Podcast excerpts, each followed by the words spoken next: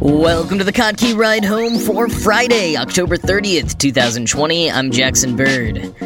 Why you're seeing more young black students working the polls this year, how the pandemic might parallel prohibition's effect on the American brewing industry.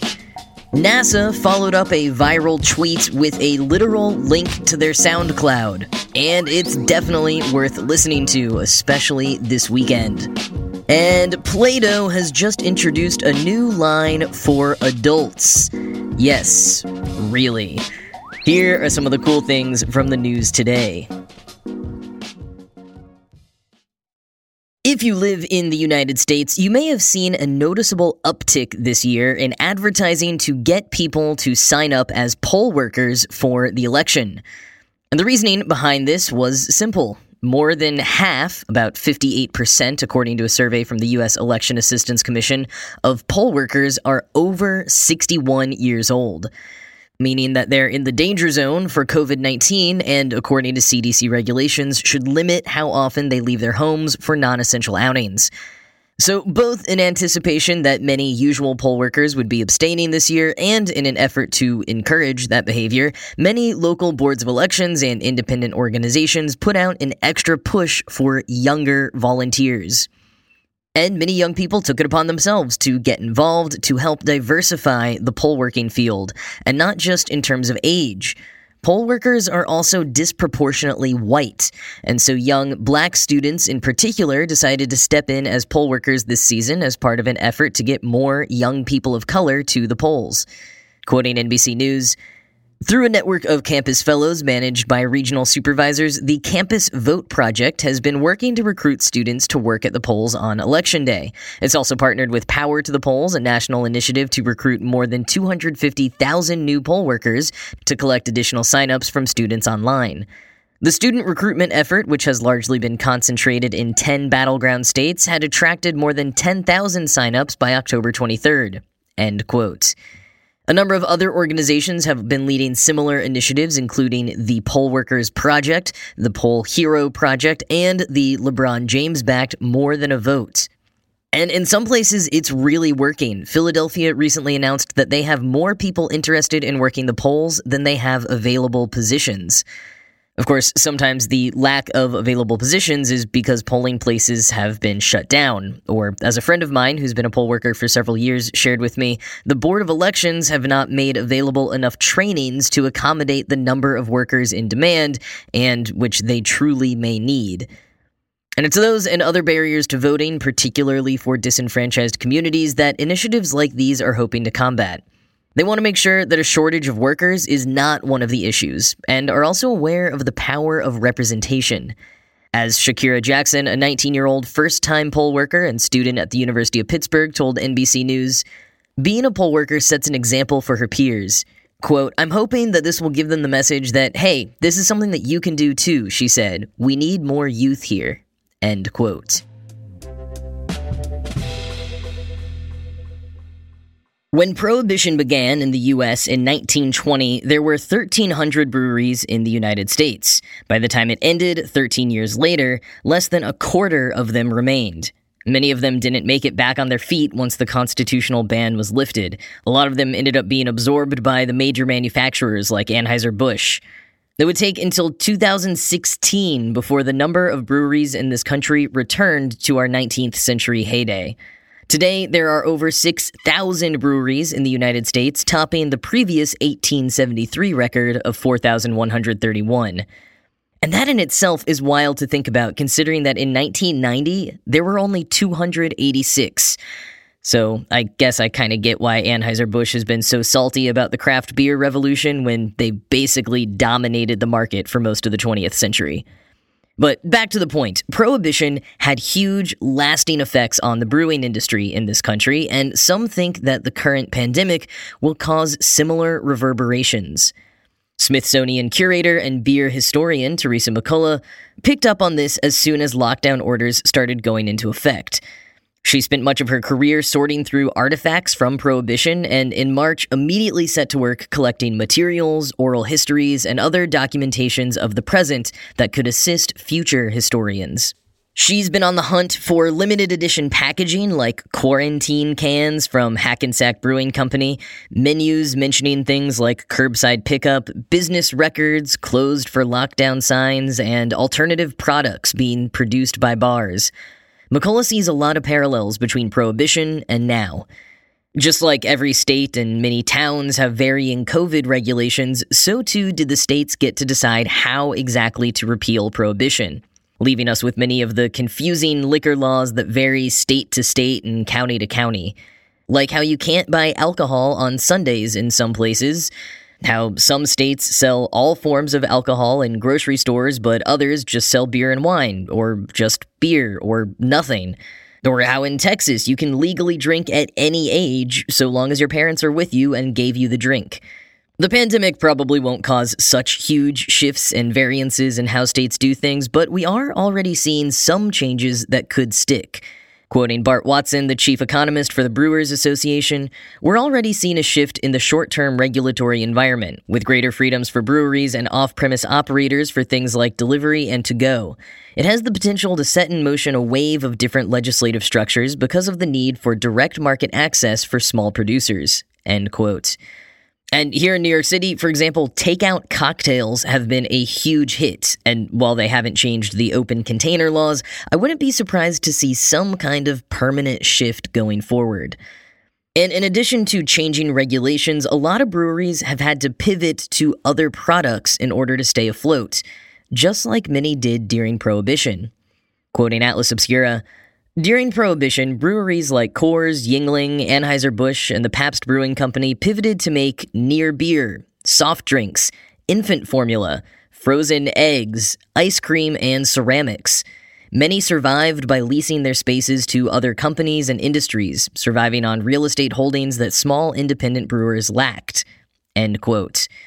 And now, many breweries and distilleries have been making hand sanitizer. Others have leaned into virtual events and selling merchandise. Some are organizing hard to keep the industry and workers afloat, including raising funds for the United States Bartenders Guild, an effort that is truly needed. Quoting again, in April, a Brewers Association survey of small breweries found a combined 58% said they would have to permanently close if social distancing measures remained equally strict for anywhere from one week to three months.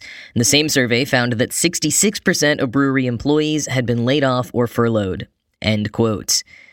It is going to be tough for many to weather the storm. McCulla points out how the pandemic uniquely affects this particular industry because, quote, the means to protect ourselves from the virus is to withdraw in terms of gathering in person.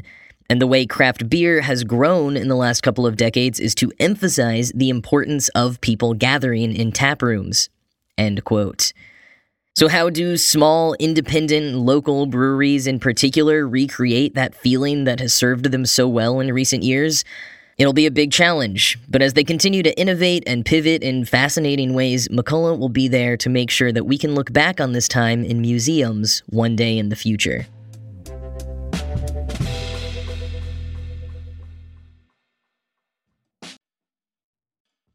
On Wednesday morning, NASA tweeted, quote, Psst, uh, did anyone hear that? End quote. And then they waited six hours as people speculated and freaked out before following up their tweet with a link to their SoundCloud. And unlike folks who get 3,000 retweets and then try to shoot their shot, NASA's SoundCloud link was intentional and super cool. It's a new Halloween themed playlist featuring sounds from the depths of space called Sinister Sounds of the Solar System. It features moans and whistles from quakes on Mars, the auroras of Jupiter, blasts of energy in Cassiopeia, plasma waves, solar winds, and the ancient universe. NASA describes the sounds of the ancient universe as primordial sound waves captured by the Planck telescope and translated into frequencies we can actually hear. Quoting NASA, before there were any stars or galaxies 13.8 billion years ago, our universe was just a ball of hot plasma, a mixture of electrons, protons, and light. Sound waves shook this infant universe, triggered by minute or quantum fluctuations happening just moments after the Big Bang that created our universe. As these sound waves propagated through the young universe, they left imprints on the matter and light, much like patterns made by waves on the surface of a pond into which a stone has been dropped. These patterns were imprinted as slightly brighter and darker patches in the light. By mapping this ancient light that has traveled to us through space and time, Planck can essentially see the sound echoes of the early universe. For this sound file, the patterns in the sky observed by Planck have been translated to audible frequencies. This sound mapping represents a 50 octave compression in going from the actual wavelengths of the primordial sound waves, around 450,000 light years, or around 47 octaves below the lowest note on a piano, to the wavelengths that we can hear. End quote. The whole playlist is worth a listen, and none of the tracks are that long, so it won't take you too long to listen to. But I do want to play you a clip from the track Juno Musical Tones from Jupiter Waves Perijove 4 which I think would really set the stage if you're looking for a soundtrack for your haunted house or virtual party this weekend.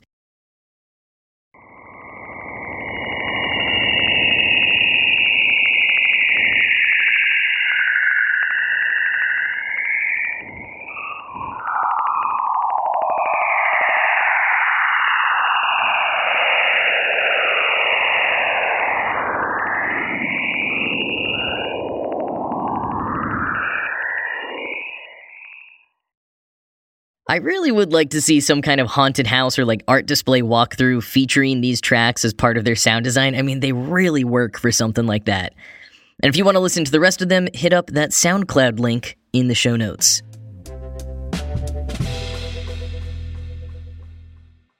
As the descent into cooler weather and seasonal marketing began, stores like Bath and Body Works and Target packed their shelves with endless candle offerings of every scent you could possibly imagine. I found about 5 different types of waffle scented candles in Bath and Body Works' fall lineup alone.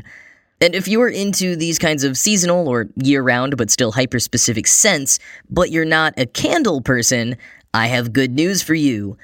Play Doh has just announced a line of their famous molding clay for adults. Even though the classic kids Play Doh all come in the same distinctive scent, only differing visually by color, the new adult line features scents like Spa Day, Lord of the Lawn, and Overpriced Latte. Quoting Adweek, Grill King offers up smoky barbecue scented Play Doh while Dad Sneakers promises dad jokes in a can. Mom Jeans, on the other hand, has a freshly washed denim scent, which parent company Hasbro says offers the feeling of jeans that are both comfy and flattering in Play Doh form. End quote. The cans are packaged in black cardboard with a plastic scoop and sold in six packs for the same price as a kid's 12 pack. Each scent is illustrated on the packaging in a kind of style that lets you know Play Doh is in on the joke, but that this is actually a serious product and not just a gag gift. And it's not clear when the company first developed the idea, although Hasbro's VP of Global Brand Strategy, Greg Lombardo, has long noted that people never really grow out of Play Doh. And if any year were the one to tap the market for creative self care products for adults, 2020 is it. Without even having to look on Twitter, I know that this Play Doh for grown-ups is going to be decried as another example of how millennials refuse to grow up, never mind the fact that it was probably conceived of by a boomer or a Gen Xer at least. But without letting that judgment ruin my fun, I've got to say I'm kinda into this. I mean, between all the creative scents and the potential as a tool for stress relief, it really is just more like a interactive candle one that won't burn down your house if left unattended.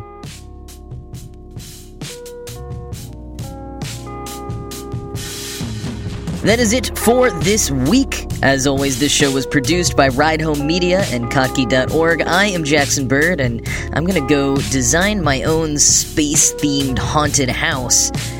I hope you have a great Halloween if you celebrate, and I will talk to you again on Monday.